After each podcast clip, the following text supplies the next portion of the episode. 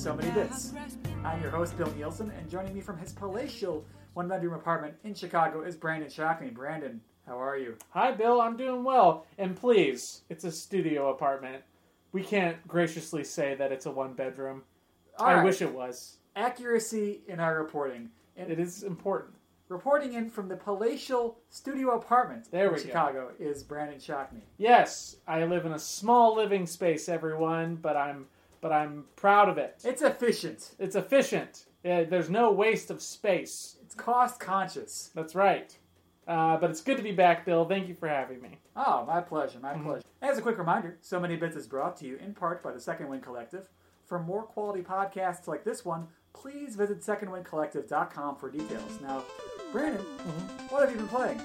Well, Bill, um, as I told you, uh, I just bought today Super Mario Odyssey. So I've only had Breath of Breath of the Wild on my Nintendo Switch, uh, but today I bought my second game, um, Super Mario Odyssey. I haven't delved into it too much, uh, but I did play the whole like prologue um, just to get a basic understanding of the controls and the story. Um, and it's super fun. It's my, the first time I've played a Mario game in a long time because I've never, I didn't have a Wii, I didn't have a GameCube, so I, I haven't played any of like the Galaxy games or any of those. Um, so uh, this is like my first Mario game since '64, I think. Uh, Wow, jeez. Okay. yeah, yeah. yeah. Um, so it's fun. It's it's it's great to be back in kind of this platforming land. Um, I'm already, you know, only eh, only a few minutes in, and it's already just hitting me with a bunch of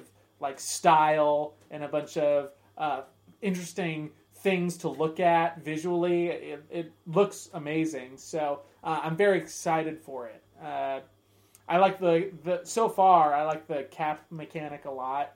Um, it's a really interesting idea, fun, uh, well executed idea. So uh, I'm enjoying that so far. Now, are you playing with the Joy Cons separated from the like the Switch unit itself? Or are you playing like on your TV? So so far, I've been playing it just on the uh, controller that it comes with, so connected onto the the uh, like joystick pad. Um, but I know it recommends playing it separately because a lot of the controls you have the option of like shaking to do the things uh, that Mario does instead of just the buttons. So I might I might start doing that. Uh, I just for the for the little amount of time I've played, I haven't um, disconnected it from the the main controller.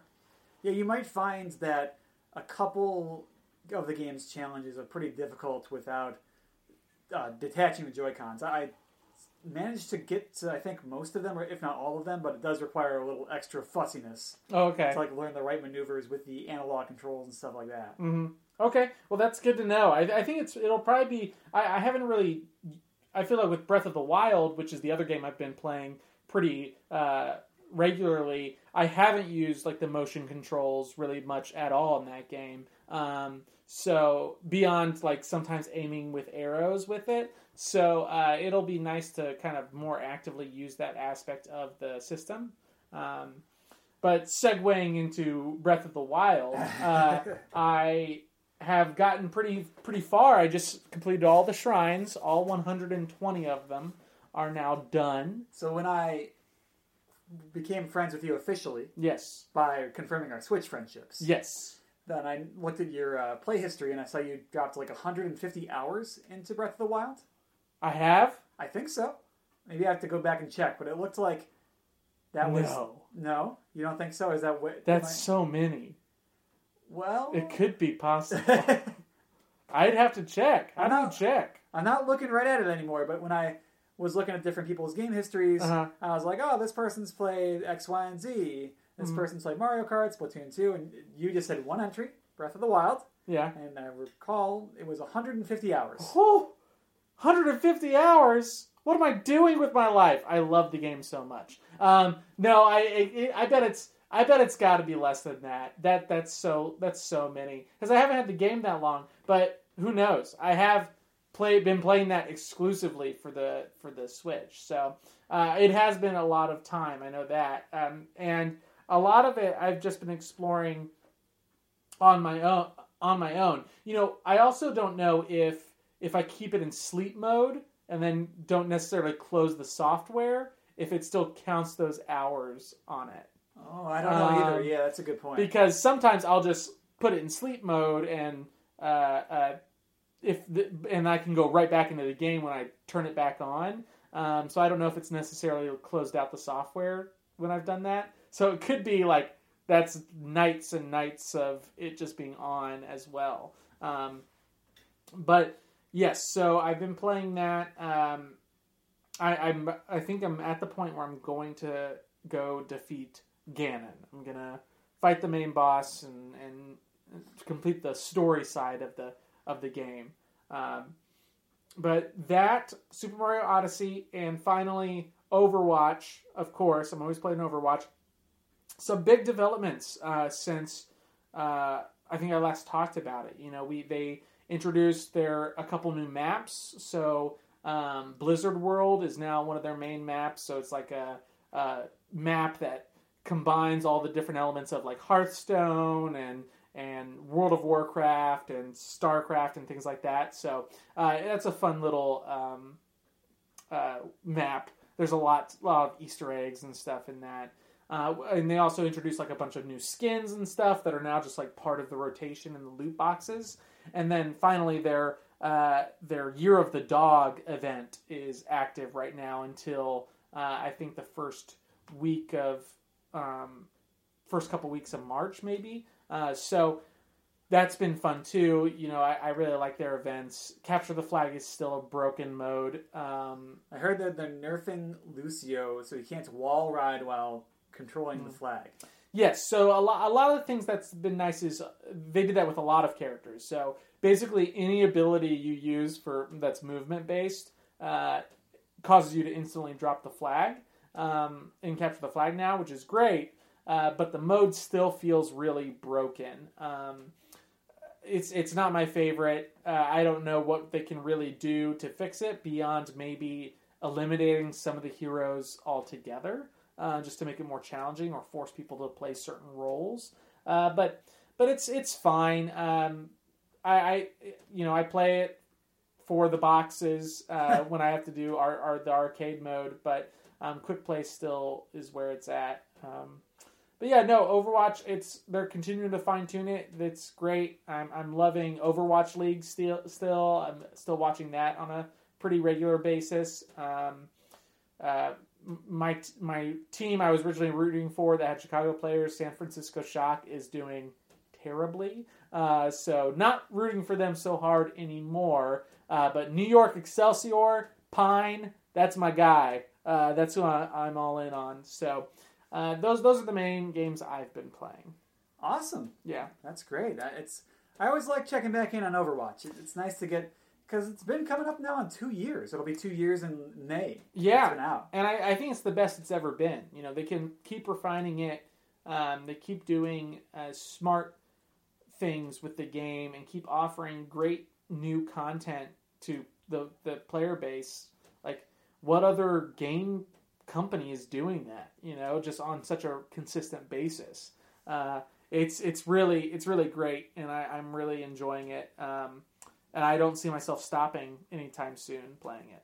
Oh, awesome. Mhm. Awesome. Yeah. Well, as for myself, uh, so at the during the last episode, I talked about a game called Slay the Spire, and I just started playing it, and I was like, yeah, I think this game is pretty good, uh, so maybe I'll play it some more. And then uh, during the ensuing week, I played another like 30 hours of it, Mm. so I can report back that Slay the Spire is a good game. Yeah. Yeah, What's it for? it is a PC game. Uh, playing it on Steam. It's an early access. Ooh. Uh, so you know that means uh, it's not finished. There could still be uh, bugs you encounter. There's actually a character you can't play as, where it's just like, sorry, still working on that character. Mm-hmm. But it's a uh, roguelike card game. Uh, so a roguelike being a game where you basically have one life and you're just trying to play and get as far into the game as you can before you die and restart altogether. And a card game in that you begin with like a starter deck with like uh, some basic attacks and defends in it. And then every time you win a fight, you can get a new card to add to your deck. And over time, you get more and more powerful cards. You have the option to remove cards from your deck. So, like the, the starter cards are kind of wimpy, so you might want to get those out of there. You can buy new cards from merchants. You can get uh, relics, which are like affect like all of your cards basically. They'll give you extra powers and stuff. Sometimes they have drawbacks, sometimes they have advantages, but it's all a bunch of different outcomes, and it's just really cool, like seeing how your deck changes from run to run. hmm That is cool. So, um, so starting over, like, does it have an end game? Like, are you able to beat it um, if you get to a, like a certain point, or is it just you keep going until you kind of die and start over? You can beat the game. Okay. So uh, right now it's like divided up into three acts, Mhm. and if you get to the end of the final act and you beat the third boss, you are considered to have won the game. Um, right now there are two classes available, and like I said, there's a third one that's still being developed. There's the they call it something else, I forget what, but there's a warrior class and a rogue class. They they have their own specially branded names, but I've beaten the game now with both of them once each, and they play pretty differently. I would Mhm. say uh, the warrior is all about having like maybe a fewer, more powerful cards in your deck that deal big damage all at once, and rogue is about playing a bunch of cards all in a turn and doing kind of like incremental damage. Hmm. And uh, yeah, I, I uh, if you ever played the card game Dominion, that that's a good primer for like what this feels like. I, I really would recommend playing this game if you get the chance. Nice. You are the card game expert. I feel like you're so good at that. So I trust your opinion. Well, I knew I had to give it a shot because like my friend who is was a longtime Magic player, he told me to get it, and then I saw a couple Magic players who streamed. They were streaming the game, and I was like, all right, well, I should check this out too. So. Mhm. It seems that there is definitely a correlation between like Magic players and, or just card game players really, and Slay the Spire. Nice. Yeah. That sounds fun. And as a change of pace, I also played Magic: The Gathering Battlegrounds. Okay. So uh, it's uh, for my for my own stream, uh, so many bits, Twitch TV. That's 8 p.m.s uh, Wednesday and Thursday nights. I uh, want to do something a little different than just playing more Magic: The Gathering online. I wasn't really looking to draft the current format anymore, and there was this game released in 2003 for the original Xbox, and it's called Magic: The Gathering Battlegrounds. It's a real-time strategy game. Hmm. So the way this plays out is you are a lady and you have like your half of basically a like a sports field pretty much it's basically a sports field Mhm. and your opponent has their half of the sports field and every few seconds mana will drop on the ground and you have to go pick it up and then you can cast different spells from your spell book that are based on cards from the game Mm. but they have like actual uh, mate- material. They're actually physically in the game. Like, so uh, you might have the card Llanowar Elves, and if you play it, you have an actual elf that runs out onto the, the game field and like does stuff for you. Okay. That sounds cool. It's like a Yu-Gi-Oh version of where the cards come to life. You know. It kind of is. Yeah. It really kind of is. Mhm. That's like, cool. Yeah, Is it fun? Have you enjoyed been enjoying it? it is fun. Mhm. I, I can see. So it didn't have good reviews on Metacritic, and I can kind of see why. Mhm. The story mode is pretty sparse. Mhm. It's just kind of like there's a pre-rendered cutscene where it's just like, hey, you're you're the chosen one, go out and like and like fight and like fill this MacGuffin with jewels. And it's like, all right, well, uh, we can do that. Yeah, pretty straightforward. And then it just drops you into like a menu of ten fights that you do all in a row with like very little documentation of like what's going to happen or like any background or flavor to add to it. Hmm. And then at the end of the ten fights, there's another cutscene where you beat up the boss of that chapter. And in one, the, the boss turns into a tree. Okay. You know, the most intimidating of of things, a tree. right, exactly. Yeah. That sounds interesting. Well, I'm, I'm glad you've been enjoying it. Yeah, yeah. it- like if you like Magic, this is a very unique take on the mechanics of Magic and trying to apply them to another type of game. I would not recommend it for anyone who doesn't already like Magic, and also you can't play multiplayer because the multiplayer servers have been down for like ten years. yeah, I imagine that's that's a big aspect of the game. I bet that that you're missing out on, but you know, one other annoying thing too is uh, every time you cast one of the spells in the game, your person says it. So, like I was saying before, it was like if you play Llanowar Elves, you'll be like Llanowar Elves, and then the elves will pop out, hmm which is kind of annoying already. but then I got to this one fight where they it's like kind of a puzzle. They have the enemy mage spam these two different spells that are very cheap over and over and over again, and see if you can like deal with that. hmm So all you hear over and over again for like 10 minutes is engulfing flames, raging goblin, engulfing flames, raging goblin, engulfing flames, raging goblin. Oh, yeah. And you're like, I gotta beat this puzzle just to shut them up. Yeah, that took like four or five tries before I beat it. oh man. It was tough. It was tough. Yeah. It's where you put the game on mute. Yeah. uh, but I paused that. I was only playing it on stream, and I'm definitely going to come back to it. Mhm. Definitely going to finish that up because I want to see the rest of the cards pretty much. Yeah, for sure. And lastly, I'm continuing to play Danganronpa V3 Killing Harmony. That's right. I remember you talking about that. Yeah. Yeah, so I think last time I was talking about the second game, Oh, oh yes, that's right. and I was pretty close to the end of that one, and I have since finished it. And now we're on to the third one. You didn't like the second one very much, or, I or not as much as the first one. yes, yeah, hmm and I think that the ending did kind of redeem it. Okay. Like it was so crazy, hmm and it did it did kind of tie together at the end. Like it did kind of make sense. So I was like, all right, well that sort of helps. Right. And then, so what do you feel about the third one so far? It's got the same good points and the same bad points as the first two. Okay.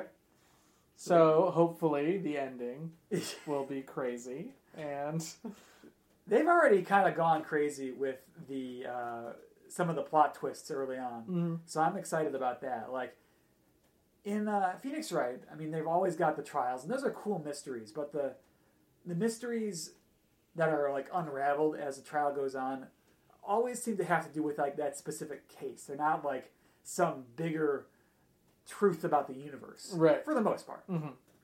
But in Danganronpa, usually solving a case reveals some aspect of the mystery that's still ongoing in each game. Oh, okay. And the first two twists to these games are pretty, and in these two trials I've done and completed are pretty crazy. Mm. I'm, can I spoil them for you? Do mind? Go for it, and as long as the listeners don't mind. So, listener, uh, let me look at a clock right now. I'm going to give myself the next two minutes to talk about these uh, trials. Spoiler alert! So, yeah. Spoiler alert! Spoiler alert. So, skip ahead two minutes. hmm So the first trial in these games is usually messing with you in some way. Like they'll definitely throw you a curveball, but the one for this one was extreme, where you're playing the game Mhm. and you're going through and you're getting introduced to the world and all stuff like that, and then inevitably the first murder happens because this is what these games do. And you, you do the investigation, you do the trial, and like two thirds of the way through the trial, it's like, oh man, we're not really sure who did it. Who do you think did it? And you kind of think about it and you realize that your character was the one who actually committed the murder. What?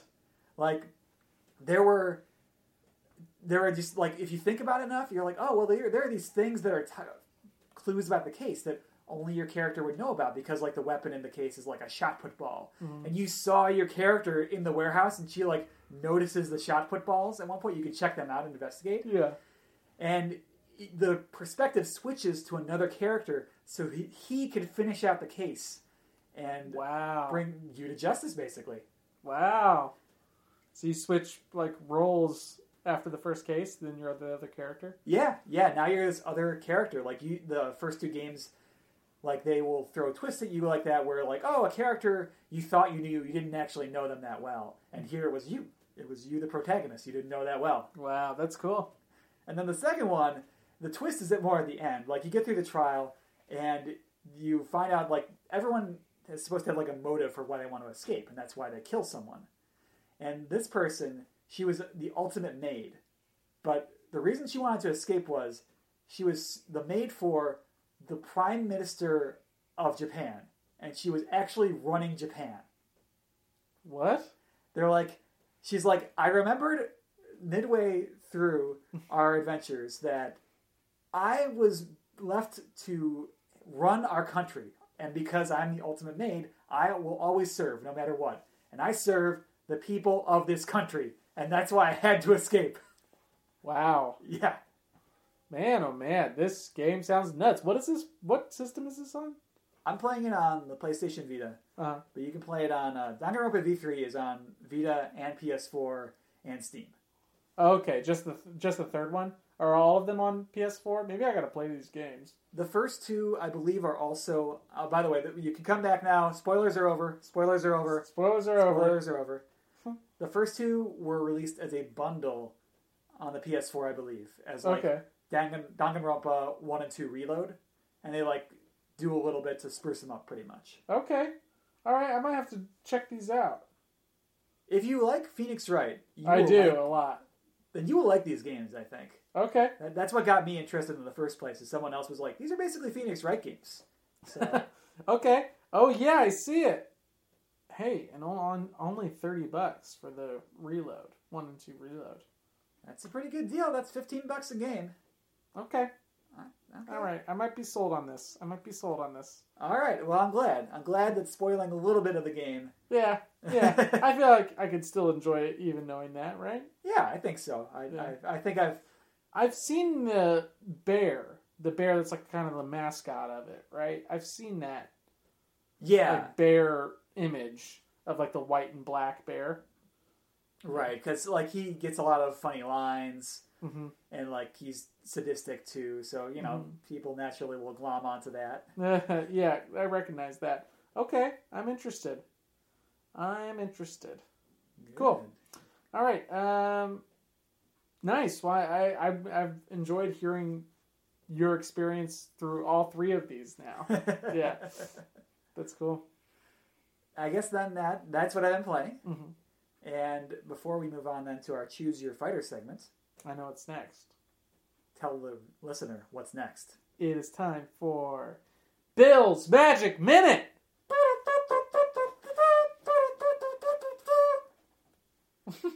The official theme. Yes, The official Magic Minute theme. exactly. I'm setting my I'm setting my clock here. All right. One minute. All right. Yeah, just so for- Even though technically you already talked about magic earlier on in the in the episode. That's true. I'm Well- being very selfish this time.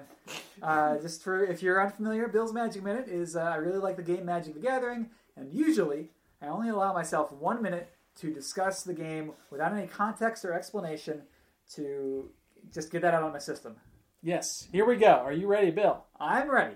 And your minute begins now. Big unbannings occurred in the modern format when Jace the Mind Sculptor and Bloodbraid Elf were allowed to be legal again as cards. Now, Bloodbraid Elf is a relatively well known card. It's a two colorless red green 3 2 haste with Cascade, which means you flip cards from the top of your deck until you find a card that costs less and you can play it for free. It's a powerful card, but for modern, it is appropriate for the power level of that format, and it seems understandable to unban it. On the other hand, Jace the Mind Sculptor is one of the most powerful cards ever printed, and on top of that, it is a very expensive card. Usually, copies of Jace the Mind Sculptor go for over $100. They're in very short supply and very high demand. I am shocked that they unbanned this card because while it is not necessarily too powerful for the format, it could prove to be again, and the, the whiplash of unbanning it, then having to ban it again would be very, very punishing. And time. All right. That you got a full like I felt like a full thought out, Ah, good. right? That felt very complete. Um, well done. For the moment, we're going to move on to our Your Fighter segment. So, Brandon, I've been pumping iron, well, hitting the gym, I can tell. I've been sparring like a mofo. This. For this segment, you and I are going to go back and forth with one article, news event, or upcoming game until only one of us is left standing. Bring it on. All right, well, I will. I'm going to be talking about an upcoming game called Into the Breach. Now, Into the Breach is coming out actually in like two weeks. It's coming out on February 27th, 2018. And it's a turn based strategy game.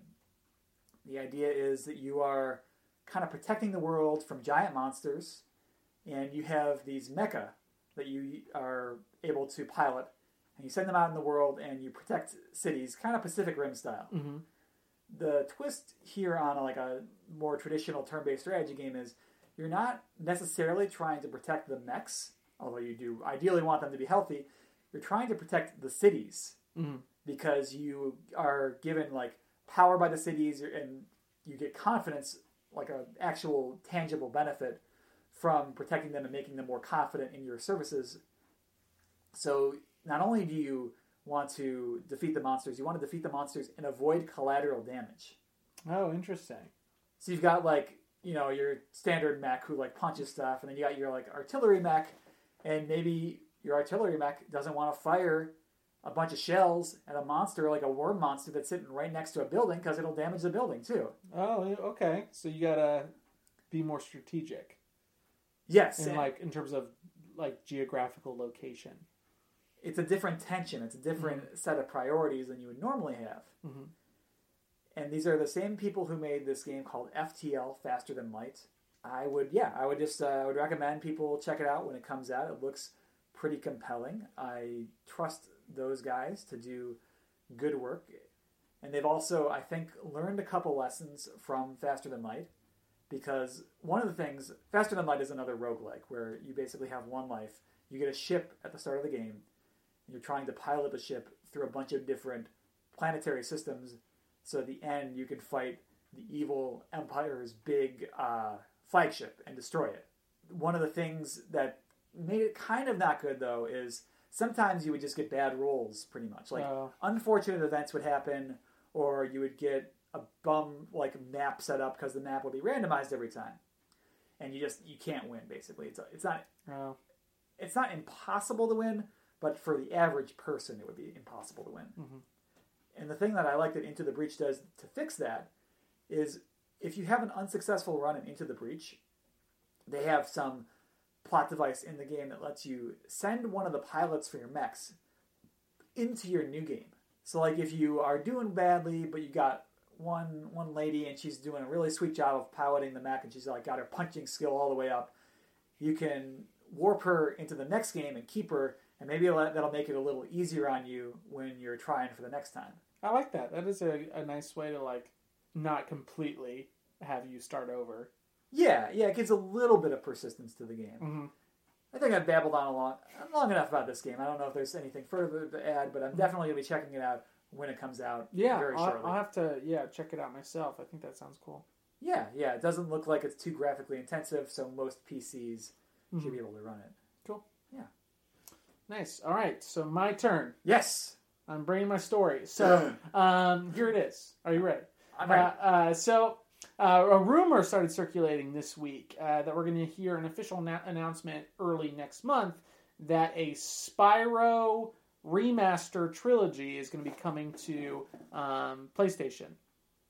Uh, so, um, it's from going to be from the same folks that did the Crash Bandicoot trilogy are also going to be uh, giving a, a Spyro remaster. So they're going to redo the graphics, redo like uh, the sound design, maybe include some stuff that wasn't originally included, like levels that weren't originally built into the original game, things like that. So one through three. Um, so I, I think a lot of people are jazzed about that. I think uh, Spyro definitely has its fan base. I don't know if there's a, as, as big of a fan base as maybe there was for Crash Bandicoot, but they saw such success with that that they're kind of doing that again with this new um, Spyro series. So um, I think this is great and bodes well for you know I, I was kind of thinking we were never going to get something like this, especially because Spyro uh, kind of went into that like Skylanders route where uh, it was he was kind of associated with that major brand.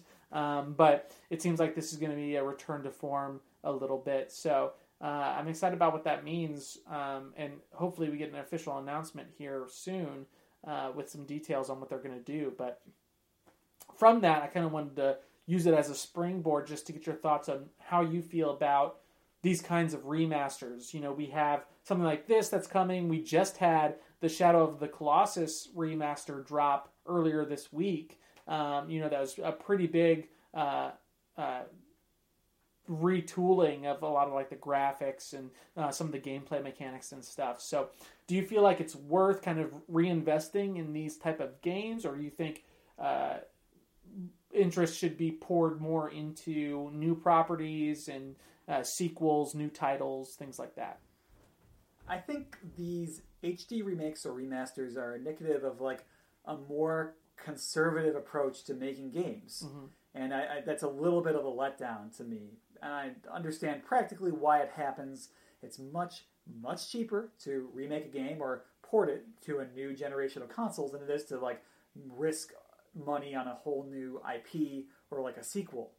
And uh, it's a lot easier to like, well, let's port the Spyro games first, and, and if it sells well, then we'll make a new Spyro game, which is I think what's going to happen with Crash. It looks very likely now that there will be a new Crash Bandicoot game in the next couple of years. Mhm. I just it's kind of a little it's a letdown because first off, some of these games just haven't been gone long enough for me to miss them.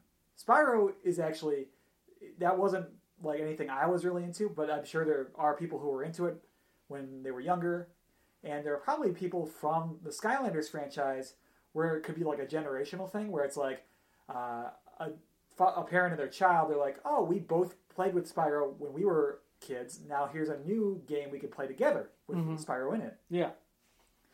but sometimes the hd remakes it's like really that game like I, I, I, uh, one example is like the prototype games hmm those have hd remakes Oh, weird. Yeah.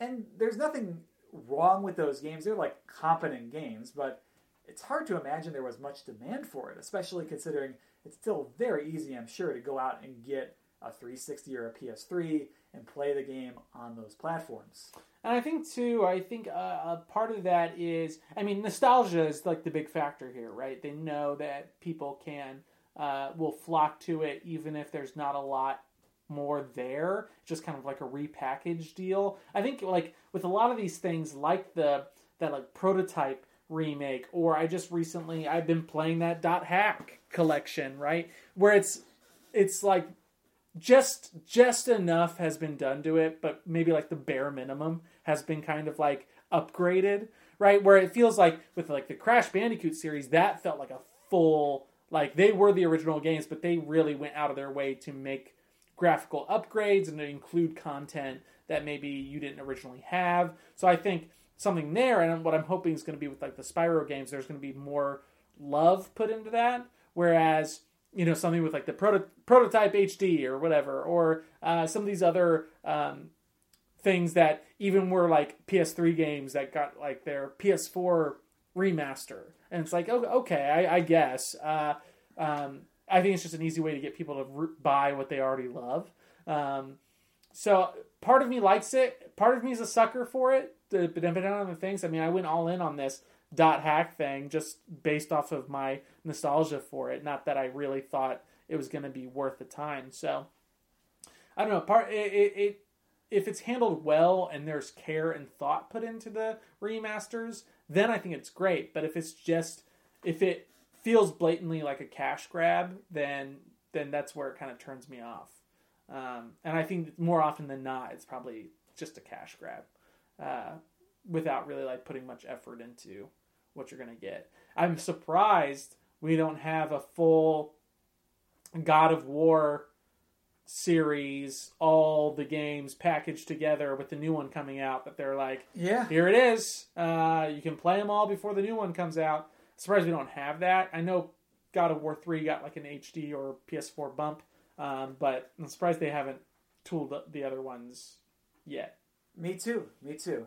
And I think it's a, it's a fair point that there's a distinction between like a quick cash grab and something that actually is attempting to be like archival hmm and like either enhance the experience or collect the entire like an entire series into one place. hmm Like uh, I think the Ico slash Shadow of the Colossus HD collection for the PS3. I've heard very good things about that hmm because not only was it good recreations of those games, but also it like included extra supplemental material about like the making that was uh, illuminating and like their development, and that was interesting. And I think for that one too, a lot of people weren't able to get their hands on the original Ico. You know, it was like so hard to find that one, and so to have a remake and be like, here it is, uh, you know, easily available to you, I think was like a big push for that as well. What's interesting, I, I read that this new Shadow of the Colossus uh, PS4 remaster is already selling, I think, seventy three percent better than the original did when it came out. Like that's pretty. That that right there is like your proof of this this type of thing works. You know, Yeah. um, because they they know they have the fan base and they can kind of re re uh, introduce it to to people. I mean, it, it's. I don't know the numbers. I haven't looked at the numbers, but it's probably going to be that Shadow of the Colossus will sell better than The Last Guardian, which is kind of like the next game by that director. Right. And, oh, I'm sure. Yeah, and Gar- The Last Guardian took ten years to make. Right. It, co- it probably cost an insane amount of money to make if it's in development for that long. And got okay reviews. Yeah, it got okay reviews. I'm Yeah. selling my copy on eBay for like ten bucks. Really? I still have never played it. Yeah, I mean, Did you enjoy it? I never took it out of the shit crap. I Dude, what, what is it on? PS4? yeah, You're PS4, just selling it for 10 bucks? pretty much. All right, I might buy it from you. It's on eBay right now. I- We'll see. Yeah, I, ca- I can't just take it down because someone put a bid on it. Oh, that nice. would r- hurt my feedback, but uh, yeah. Uh, maybe I'll- I'll outbid this person. We'll see. Yeah. but I mean, yeah, there there is room for remakes Mhm. and like collections to preserve and curate, but I think it's done too much and too quickly now. We got to draw the line somewhere, right? I think games need to earn it. And, yes. And yeah, like you said, I think be be have a chance to be missed. But it's like that with with everything too. I mean, it bleeds into the film industry, right? Where it's like, oh, we, we're doing a remake of this movie, or we're giving you a sequel or something. Just j- there's no chance to like love or miss a property because you're getting so much of it um, uh, consistently. So it's just it's an interesting, uh, I think, mindset that we're we kind of have through all of entertainment right now, um, and it's definitely apparent in, in video games. It's a sign that video games are growing up. They're That's right. becoming a mature media field that is as commercially perilous as movies and music. Yep. But seriously, I would love a Mass Effect like complete collection. In I don't even know if you have to HD all those games because I think some of them were available post HD tr- switch over. Mhm. But something that like just put all three games, forget Andromeda, put all three of the original games and like all the DLC in one Ooh. collection. I would I would buy that. I still have never played the first Mass Effect. I've only played two and three. Um, I love two and three, uh, and I bet I I bet I would dive back. It's been enough time now. I would dive back into those. Um, I didn't really get into Andromeda because I heard bad things about it. Same. Um, so I didn't even I didn't want to sully my thoughts because I liked. I mean, three's pretty good, but two was like unreal for me. Um, I rather just have. I they should do the same thing with Dragon Age. They shouldn't compile all Yeah. the Dragon Age. Come on, eh, that's EA, right? That's come, EA. Come on, EA, get on get on board. I mean, at this point, they might do that with Dragon Age still. That seems to be a property they're still invested in. Mass Effect, it might be a few years before we see it. Yeah, Dragon Age. I, Inquisition's the only one I've played, but I really really loved it. So Dragon Age 2, I, I played it all the way through and I liked it, but it is pretty rough at some spots. uh huh. I've heard. Uh, you might like the first Dragon Age. I'm not sure you would like the first Mass Effect. It's very different from the second and the third. Mm-hmm. Yeah, well, I, I think I, I'm more committed to the story of Mass Effect, where I would be willing to go on the journey with Mass Effect One just to kind of complete that. Um, but yeah, love love two. Okay. I'm a Thane. Gotta have my boy Thane in there. Dane's alright. What? Thane? He's alright, yeah. He's great. And they they benched him in three. I couldn't believe it. I couldn't believe they benched him. It's true. They, they kind of pumped him out. They benched all my favorite characters in three. All the I, I loved. I think it was Miranda in two. Yeah. Benched. And then they brought all these characters back from the first one that I had no love for, and I was like, "Who is this? I don't care." See, I was so happy like that Liara and Eh. Well, A- Ashley showed up in my game, so I don't Oh. know about yours, but yeah. They're like, oh, good, Liara's back. She was cool. Not, not a fan. No, Miranda. You needed to play Lair of the Shadow Broker, the DLC for Mass Effect 2. Then you would have gotten to know Liara. Oh, I guess. See, that's the that's the thing too is that all that DLC is still like full price. So you could probably get like actually I was just over at the exchange, so I saw you can get Mass Effect 2 and 3 for like three dollars. Mm. Oh wow, You can to buy all the DLC would still cost you like sixty dollars. that's that's insane. They could package that a sixty dollar game, just including everything. yeah, Who would buy that? I'd buy it. I'd buy it. I want it now. Who is your love interest in Mass Effect? It changed every game. Really? Yeah, Changed every game. Wow. yeah, that's me. I'm a I'm a true uh, romantic. Who was your favorite? I I mean I'd have to say Liara. Oh, Like, okay. that was my love interest in three. Okay. Mine was Garrus all the way through. I had a I played as female Shepard. Um, You can love Liara as a female. that's true. That's true. I had female Shepard, and uh, yeah, she, her and Garrus. I loved Garrus. That that's got to be a challenge. Cool. The, those uh, chitinous plates. You know what? They made it work, and it was beautiful. that's good. Yeah, alien love.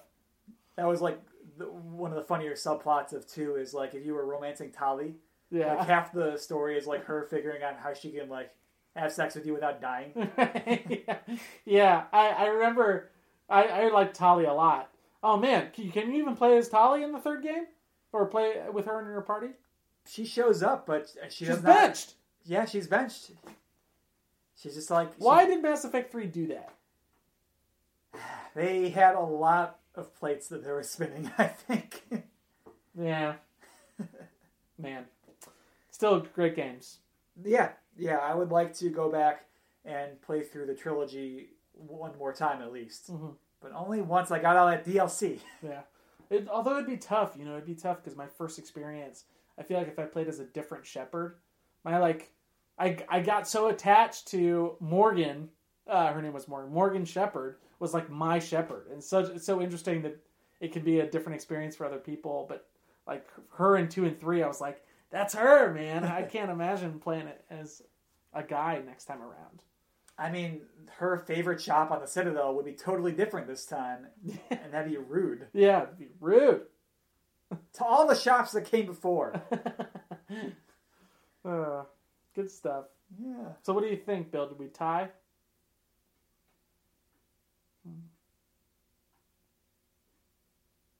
Yes. Oh, whew.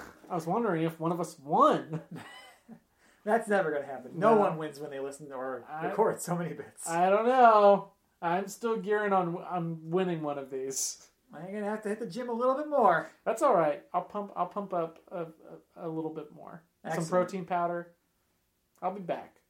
Don't you worry. I'll I'm- be back. I know a guy. I mean, he can he can help you out. Like he- he's got some pills in a Ziploc bag Oh no. make you feel great. You'll feel so much better after a workout. right. Oh, Brandon, uh, thank you so much. I think this does bring another episode of So Many Bits to a close. Bill, thank you so much. This is always a pleasure. Uh, if you want someone to find you, either electronically or in person, where can they find you? Uh, they can find me um, on iTunes. I have my own podcast with my buddy John Pernisek called At the Trailers. Uh, you can find it um, on iTunes or um, on Stitcher. We're also uh, on Libsyn at atthetrailers.libsyn.com. And you can find me personally on Twitter at BEE Shock. If you'd like a sample of what it's like to hear Brandon and John talk about movies, they were guests on my podcast recently, and they kind of gave a, a demonstration of what At the Trailers is, is about in episode 138. So give that a listen if you're interested. Yes, please. And then go over to At the Trailers and listen to all their episodes. Yes, please.